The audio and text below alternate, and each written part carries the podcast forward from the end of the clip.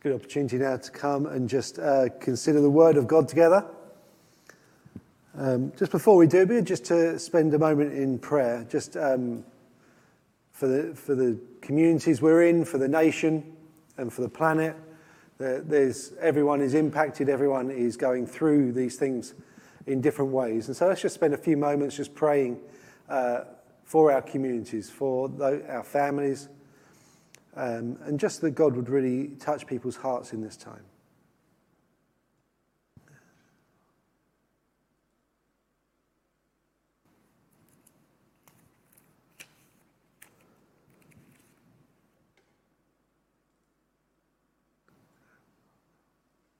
Lord God, at this time we think of your promises. Lord, that you said that I will never leave you nor forsake you. Lord, I particularly want to pray for those at this time who are struggling with fear, Lord, and struggling with anxiety. And that they would come and really find a strength in you.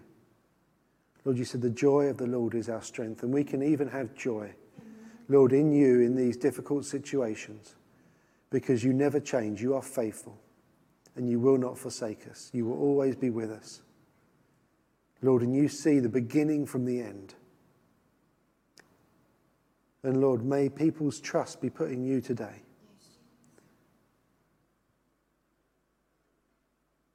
Lord, we pray, Lord, and just commit our church to you, Lord, our church family and the community that we're in, and pray that we would um, just be able to love one another well during this time and encourage one another in faith. We pray, Lord, that you would do a new thing amongst us, Lord, and Lord, in this country, Lord God, and on the planet, Lord God, that you would do a new thing, Lord, where people will meet with you and know you as the risen Saviour. Amen.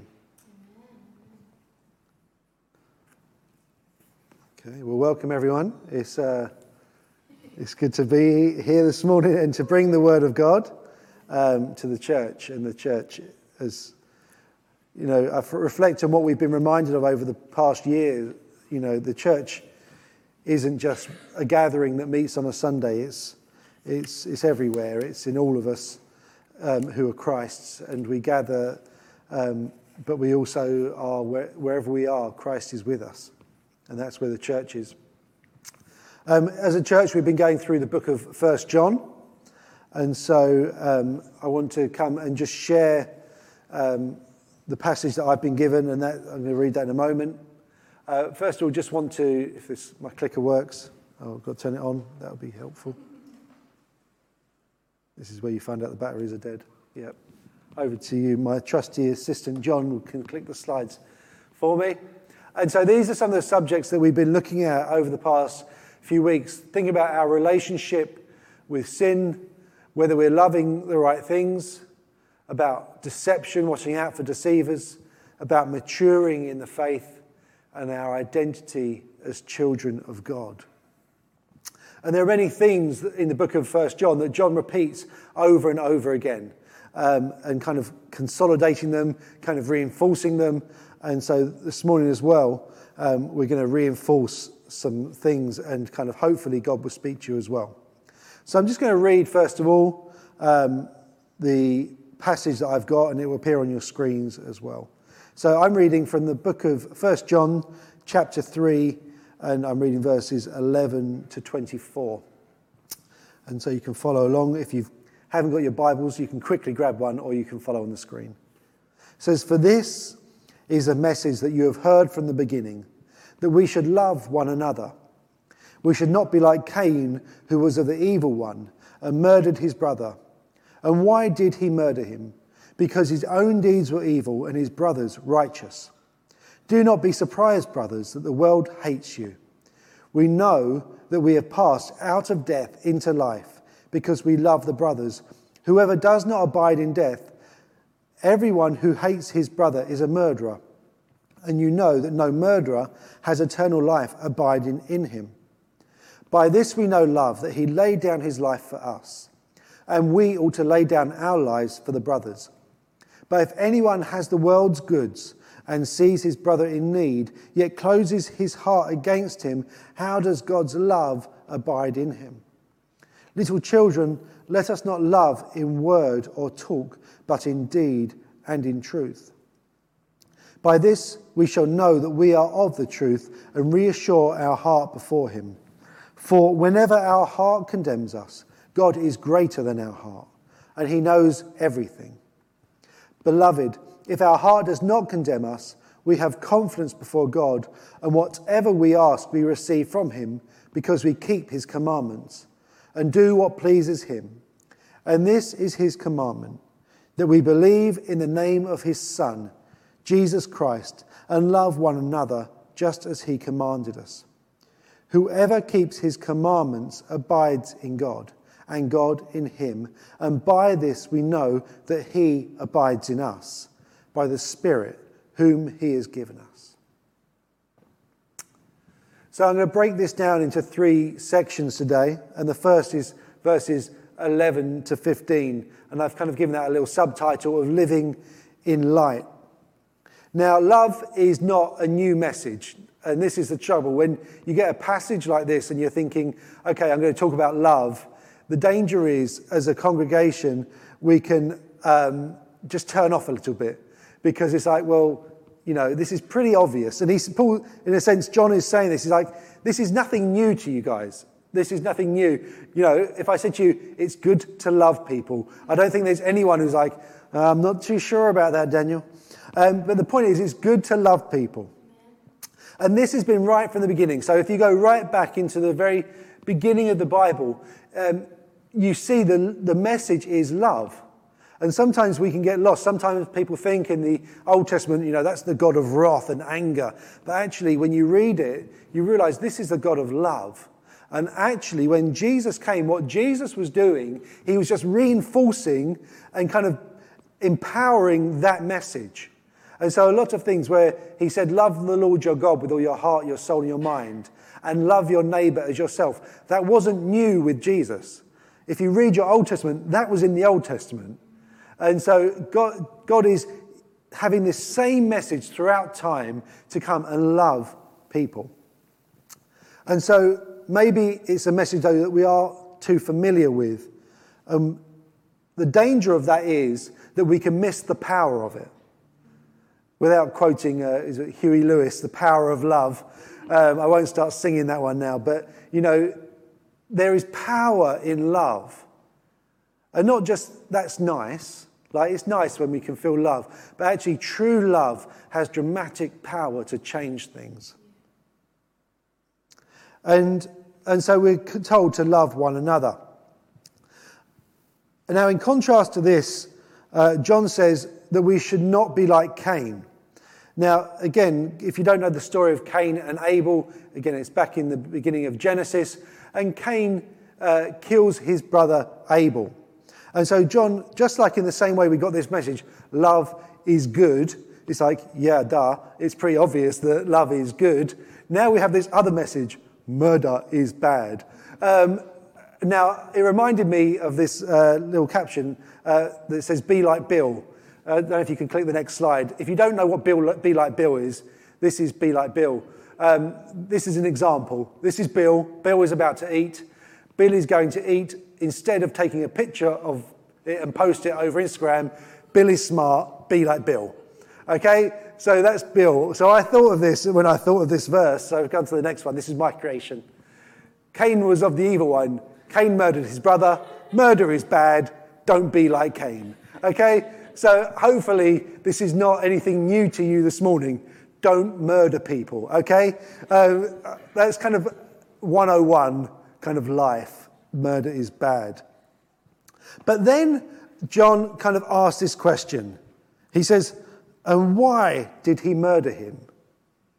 Because we can say, yeah, obviously murder's bad, but why did he murder him? Why do people do bad things? Because you know what? I don't know about you, but I don't just wake up one day and think, I'm feeling a bit murdery today. Um, you know, out of the blue. Yesterday was a really good day we spent with the family. Today, I think I'll do a bit of murder. You know, it's not what we're going to do. We don't f- suddenly one day wake up and think that way. And we got to realize that, that when we come to things like that, and it's not just murder, it can be other things as well, there are many things in life that add up to that point. There are many things that build up to it. And Cain was following a path whereby he was hardening his heart. And we can do that in a way that we, we do one thing and we turn our hearts slightly away from God. We do another thing and it just compounds it and compounds it and compounds it. And, and there gets to a point where suddenly we might be doing things that we never thought we would do. Now, if you had said to Cain at one point, Will you ever murder your brother? I'm sure he would have said, No, not at all. But things got so bad in his life and in their relationship that he, it led to murder. And so Cain got darker and darker. And the reality that we face, and this is something that John talks about consistently in his book. I use the word consistently because what he talks about is inconsistency, incompatibility. That there are things in life that just don't go together. And darkness and light don't go together. So earlier on, he says, you know, you can't say that you love your brother and walk in darkness. And you can't say, I, I hate someone and think that you're walking in light. The two are incompatible. And so darkness and light cannot coexist. And darkness hates light. We can't walk in darkness and walk with God. And so Cain was in this position where he was increasingly walking in darkness. And so his relationship with God became more distant and distant, and he wasn't walking in that way. So his deeds were evil. And John says this word. He says, Don't be surprised, brothers, in verse 13. Don't be surprised, brothers, that the world hates you. Because if you've got this reality where darkness and light cannot coexist, then there'll be a friction between them. And we've got to realize as well that when we act in righteousness, and that's what I think be by living in the light, that's what it means. When we act in righteousness, it exposes the darkness in others. And you know what? When darkness gets exposed, people don't like that. You know?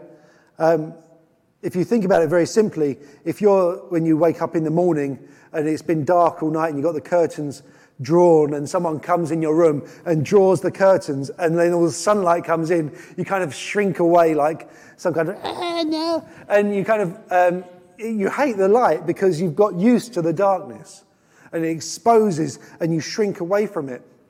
And so imagine that, that in your life, if you're used to living in a certain way and then somebody comes along and it exposes things in you and it makes you feel in that way, you're going to hate it. And so don't be surprised when the world hates you if you are living in righteousness, if you're living in light. I was thinking about how this might work out in our lives, and I was thinking about particularly in the workplace, because it's a, I find the workplace is a very easy place to compromise. You know, uh, where your, your boss might say to you, um, just tell them I'm not here right now. And so you tell a little lie just to cover up. Or I, find as well, you know, sometimes when you're going out with people and they're all doing something, and there's that part of you that's like, uh, I don't really want, I know I shouldn't really join in with this, but I want to be part of it. And so the temptation is to compromise our light so that we can exist in darkness. Because what the darkness is saying is, can you, can you just turn it down? And I've had times where I've kind of felt like I've had it where I've got into a room and people will stop talking about what they're talking about. And hopefully it's not because they're talking about me. Um, maybe that was what it was about. Um, but sometimes, because of your righteousness, when you go into a situation, they're like, I can't talk about that because you're here. Or they want to do something, they would think, I can't do that because you're here. And then because you're basically being the killjoy in that situation, in their opinion, it can lead to resentment. And so I've had times again where you think people are going to go out and have some fun and, and they don't really want you to come because they're like, well, you don't really like getting drunk, do you? Um, I'm like, no, not really. Um, and so your righteousness exposes their light and there's a, a tension between them. And the risk is that we, we don't just accept that incompatibility, because the reality is when you get rejected in that way, we should be rejoicing.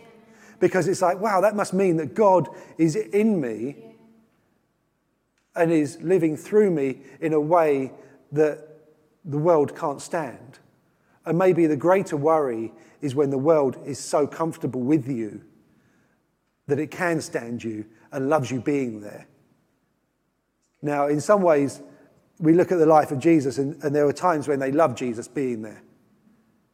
And so hopefully there are times when they love you being there. But there are also times when they hated Jesus being there because he exposed the things in their life. And so light will expose darkness. Will we be tempted to turn down the light or will we stand in the light that God has given us? Okay, let's go on to the next one more. So we're going to read now, going on to verse 16 to 18, and this is love and action. Because, as I was saying, the question was how did Cain get to this place? Um, or how do we get to this same place where Cain was? Where we can be doing things um, where we shouldn't be doing them. I think the reality is what we, in order to not get there, we need to pass. And it says this that we pass from death into life. So it says that back actually in verse uh, 14. So I've missed a bit. So can we go back one slide? I missed a bit. Let's go. There we go. It says that we know that we have passed out of death into life. And so the reason we can stop ourselves from getting in the way Cain is, is that this, we have this divine transaction where we were dead. We were in that place of, of death where you read that maybe in something like Ephesians chapter 2. We move from death into life. And God, that is the work of Christ in our life. But we maintain this through our choices, our choices to love others, because it says we know it because we love others. We don't get it because we love others. And this is a very important point. You don't get salvation because you love others. You don't get to eternal life. You don't get to light. But the, your, your choice to love others, the actions to love others, are a recognition of what has happened in your life that you have passed from death into life. And so we abide in life and not in death. And the fruit of this and you have to look at this, the fruit will be of your abiding. So if you're abiding in death, as Cain was, if you're abiding in darkness, the fruit of that will be murder or some other such thing. But if your fruit, if you're abiding in life, then your fruit will be good. Okay, let's go on to 16.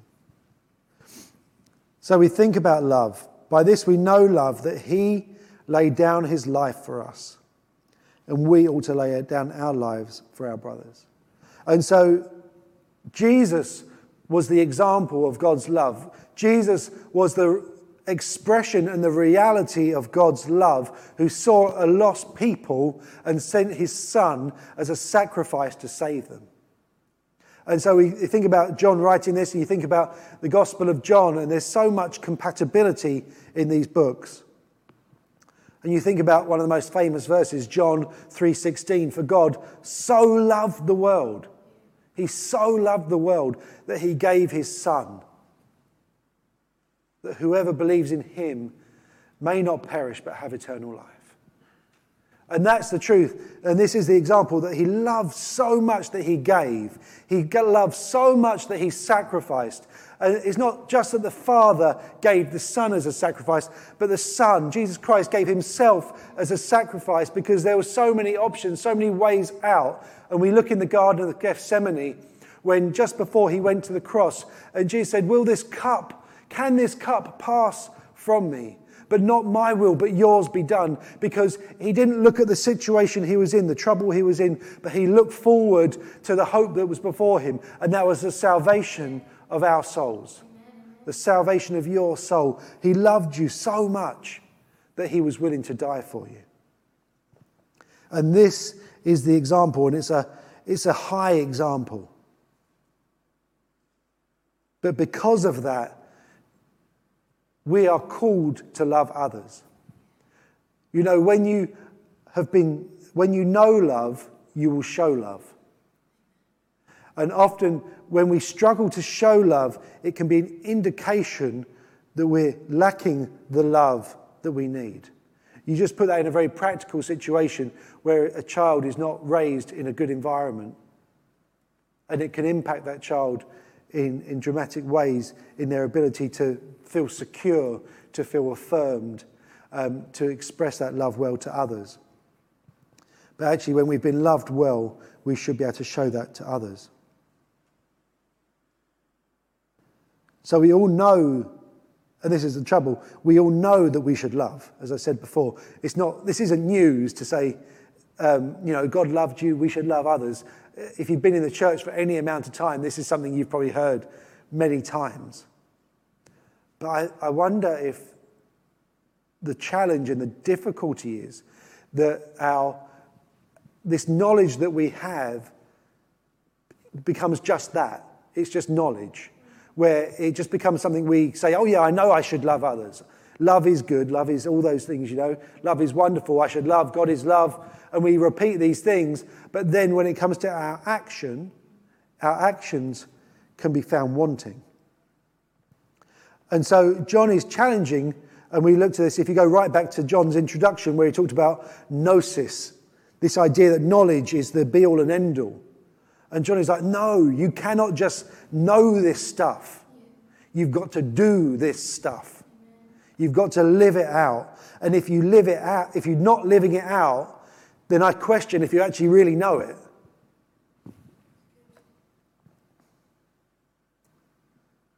So knowledge is not enough. And so it says this verse, but if anyone has the world's goods, and we're not just talking about stockpiling toilet rolls here, you know, if anyone has the world's goods and sees his brother in need and yet closes his heart against him, how does God's love abide in him? So, first of all, again, we're looking at what is abiding in you. Because what is abiding in you and I did this little survey, by the way, just to see in this book what it says abides in you and what it says I abide in. And there's two things.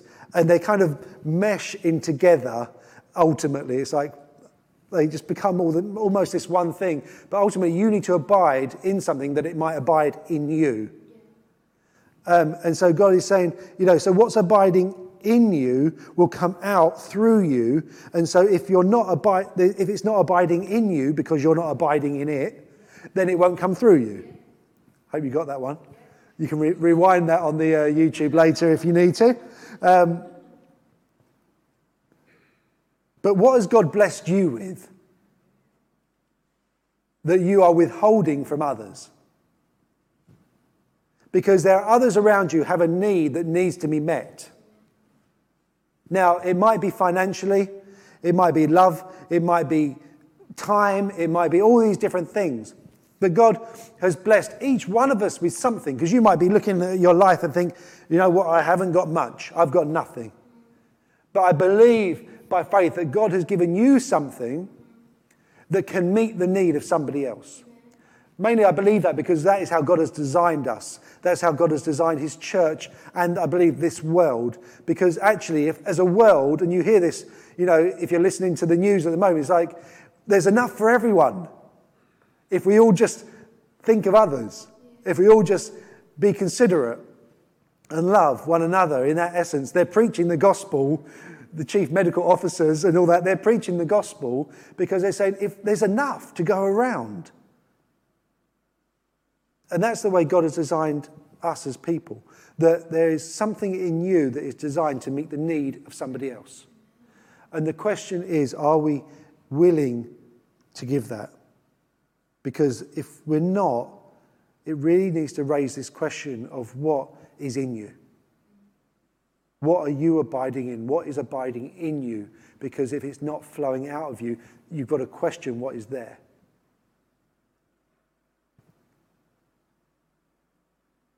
And I find it very interesting because, you know, John doesn't hold back. If you really take this to heart, what John's saying, or what I just said, John's not holding back, and I blame John because John wrote it, but I'm saying it. He's, he's like, there cannot, you cannot say, I love people. You cannot say, I love God and withhold from them. You just can't do it. It's not possible. It's incompatible. If you're withholding, then you're not abiding. And I think this is a challenging word. And I was thinking of this, I was talking to Louisa last night, and I was thinking, oh, what's a, what's a good example of this? But the reality is, I realize in my own life, I do this all the time. Like, maybe not in massive ways, but you know, that moment where you think, oh, I'd just rather do this for myself than do this for somebody else. You know, when, the, my kids are like, oh, dad, can you just come and do this? And I'm like, stop being lazy, just do it yourself. There's that part of me that, like, oh, dad, can you come and do this? Or, you know, when just these thousands of opportunities each day to love somebody else and to offer something to somebody else, to meet a need of somebody else. And I just realized in my own heart, I think, God, I'm, there's just so many times that I, I, I fall short of this. And the, but the reality is, what it shows it, again, it shows where we're abiding. It shows where I'm abiding. Because I know equally that when I'm, you know, those times where you think, man, I, I feel close to God at this time, where you, you know you've been with Him, you know you've been in His presence. When you've been in that place, you're just naturally, or maybe supernaturally, more willing to do those things for others. Because when you abide with God, you think less of yourself it's not, if I told you to go away and think less of yourself, you cannot do it. But if you, if you go away and abide in God, then He will abide in you and you will think less of yourself.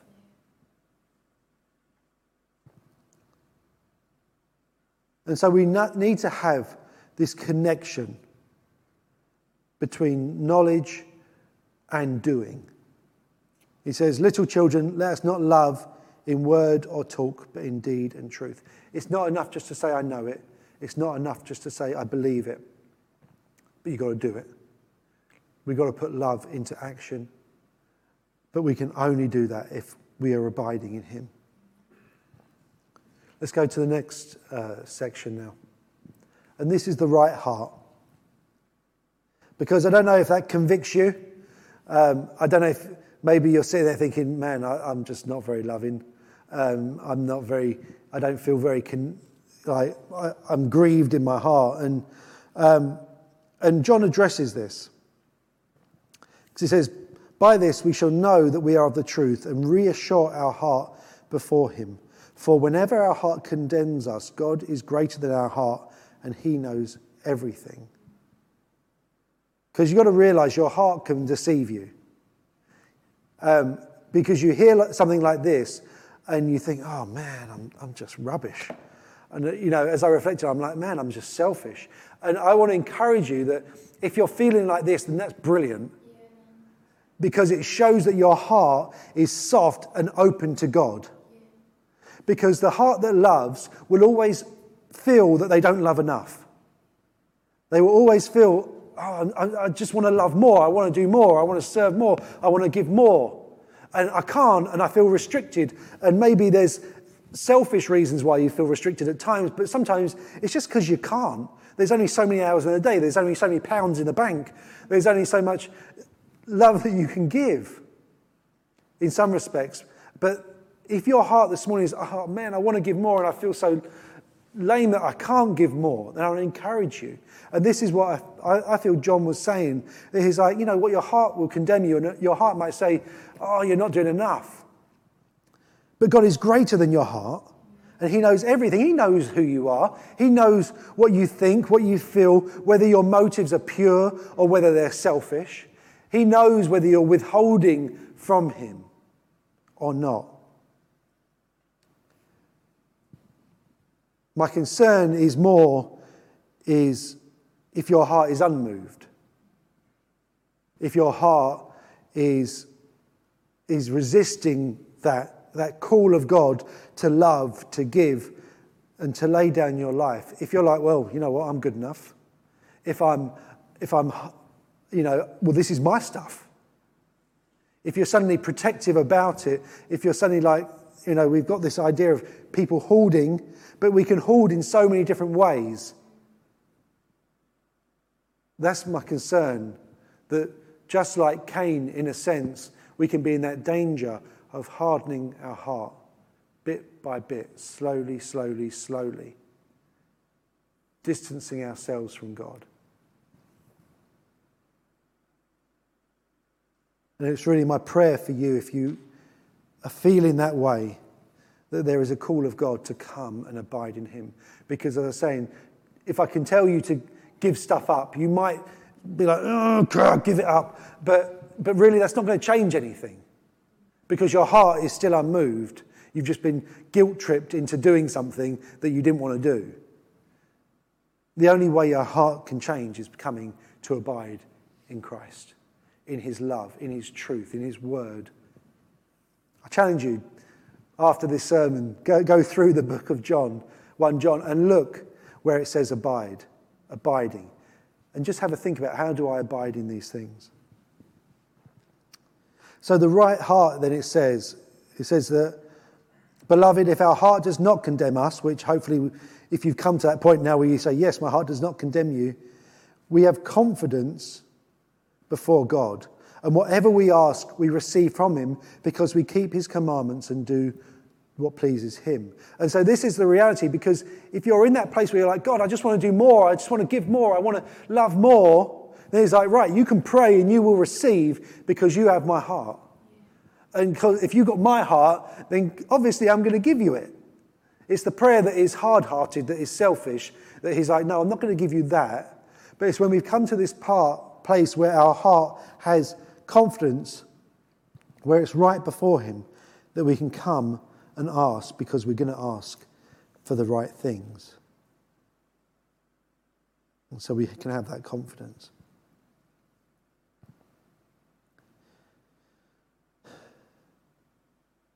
Let's read those last two verses. It says, And this is his commandment, that we believe in the name of his Son, Jesus Christ, and love one another just as he has commanded us.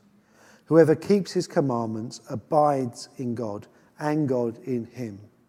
And by this we know that he abides in us by the Spirit whom he has given us.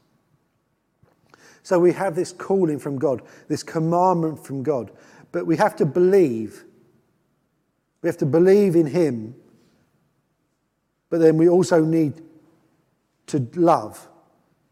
So it's not just about believing, it's not just about, again, that's what the problem was with the, the Gnostics, the knowing. It's all about what you believe is the most important thing. But you say, no, you've actually got to have an outworking of your belief, which is love for others. So it's not just about what you believe, but about what you do as well. And we've got to avoid the deception that these can be separated. Now, again, very few of us would say, well, you know, I'm going to just believe this and not do it. We're not consciously making that decision, but the reality is we can so often do that in our lives. We can so often not put these things into action. God has called us to Himself this relationship, and it's not just an intellectual relationship. It's not just a thing where I, you know, I've read my Bible, I know my Bible, I, I know about faith, I know about, you know, religion and what it might be. I, you know, you, if I asked you 10 questions about God, you'd be able to answer them all because you know. Relationship is not just intellectual, but it's a desire for Him. It's a desire for the things He desires.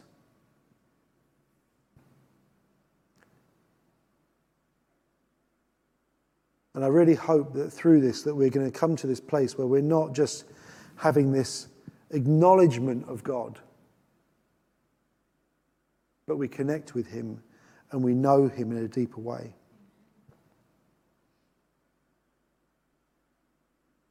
We also can't just have our faith as something that we did. You know, maybe you would call yourself a Christian this morning and you would say, Well, there was a day where I prayed a prayer. There was a day when I got baptized. Or, you know, I remember, you know, back in 1995 when I read my Bible in a year. Wow, that was a good year. You know, our faith is not something we did, it's about what we're doing today. It's about whether we're surrendering today, whether we're submitting to God today. And allowing the Spirit, as it says, we know that we abide because the Spirit in us. It's the Spirit that is leading you. And so I want to encourage you to just spend some time to, to just ask the Spirit, What are you asking of me? Where are you leading me? And I believe that we are in a very, obviously, unique time at this, at this moment. And I wonder what it is that God is wanting to do in His church. What is God wanting to do in this nation, in the nations of the world? What is God wanting to do? Because the reality is that we have lived our lives at a pace that is unsustainable. We have lived our lives at a pace that, that hinders this from happening, that hinders abiding from happening. You cannot abide at 100 miles an hour, if you get my drift. You know, you cannot. And we need to, I pray that we take this opportunity to slow down.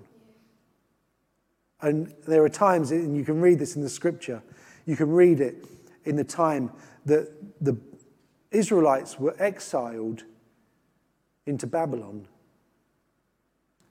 because they hadn't observed the Lord's Sabbath for 490 years. And God took them into exile for 70 years because He was like, right, you've, you've not done what I wanted. Now you're going to have to do it. And I wonder, in some respects, if God is going to use the time we're in to say, look, you've been running around, you've been doing church.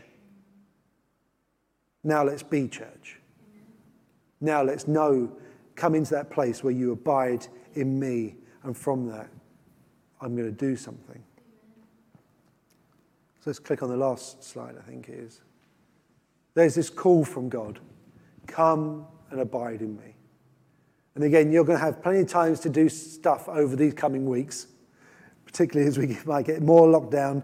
And maybe you'll learn some great new hobbies, you know, how to cook, how to sew, how to decorate your house, all these things. But I really pray that the thing that we come out of this is to say, wow, I spent time abiding in God, and that is something I'm not going to let go of again. Let's pray.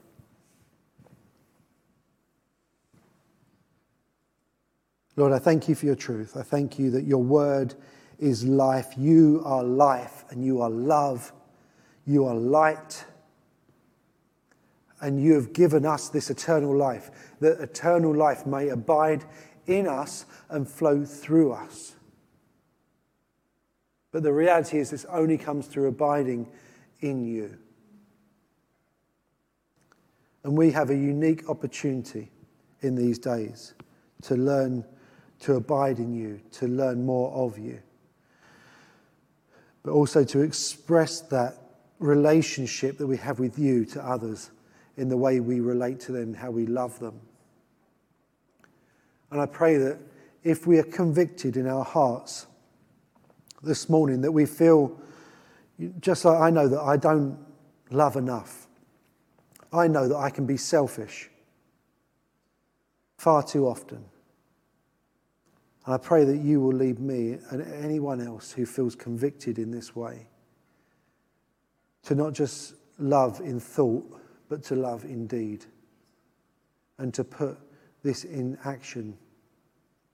But knowing that it can only happen if I receive your love. And so, this moment, we just receive your love. May you come, Lord, and minister your truth to us, your love to us, that we are loved by you.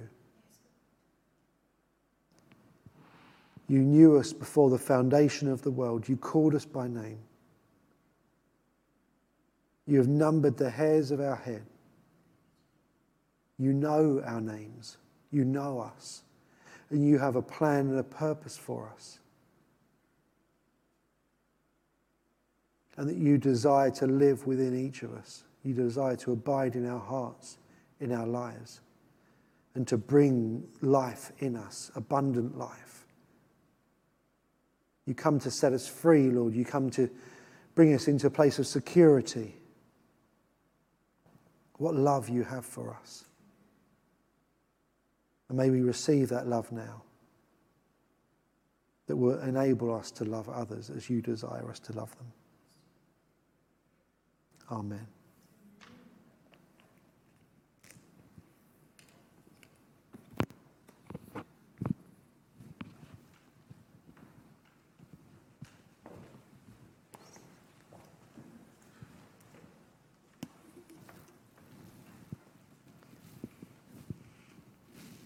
We're going to sing Yet Not I, but Christ Through Me.